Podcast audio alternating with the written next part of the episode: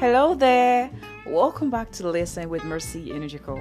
My topic for today is titled Focus.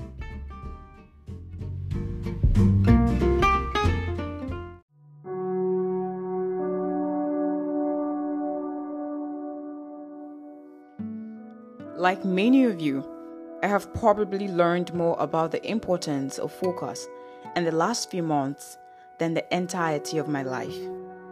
Staying the course in the season where everything was and is still shifting around us is simply uncharted territory. In the middle of this shifting, where we place our focus is critical. Now, what dream or calling did God place in your heart? Have you stopped long enough to listen and hear the direction of God in your life? What was the last thing He told you? And what are you currently focused on? Where are you spending your time? Is it on what matters most? Programs that help you set and achieve goals often advise you to remember your why. But we have something much more powerful. We have a good Father. We get to focus on an unchanging who. Now, who is the one who sets all plans into motion? Who is the one who remains faithful when we are not? Who is the one who goes before, beside, and behind you?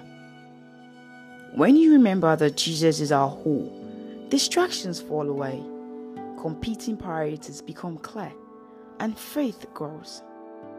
My dear listener, today I earnestly pray that you find one space where God's clear voice cuts through the noise in your life. One space where His presence and peace undeniably surround you. One place where you can search after Him with your whole heart.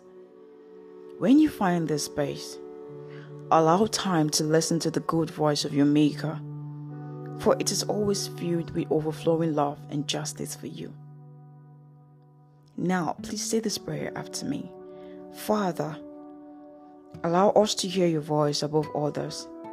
In a world where many of us balance competing demands and hear competing voices.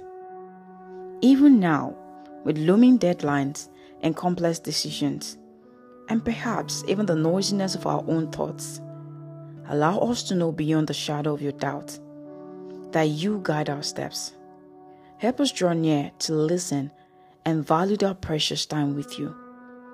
Keep our minds and words focused and clear on your word. In you, we have confidence today. In Jesus' name, amen. Thanks for listening and do have a lovely day. Bye.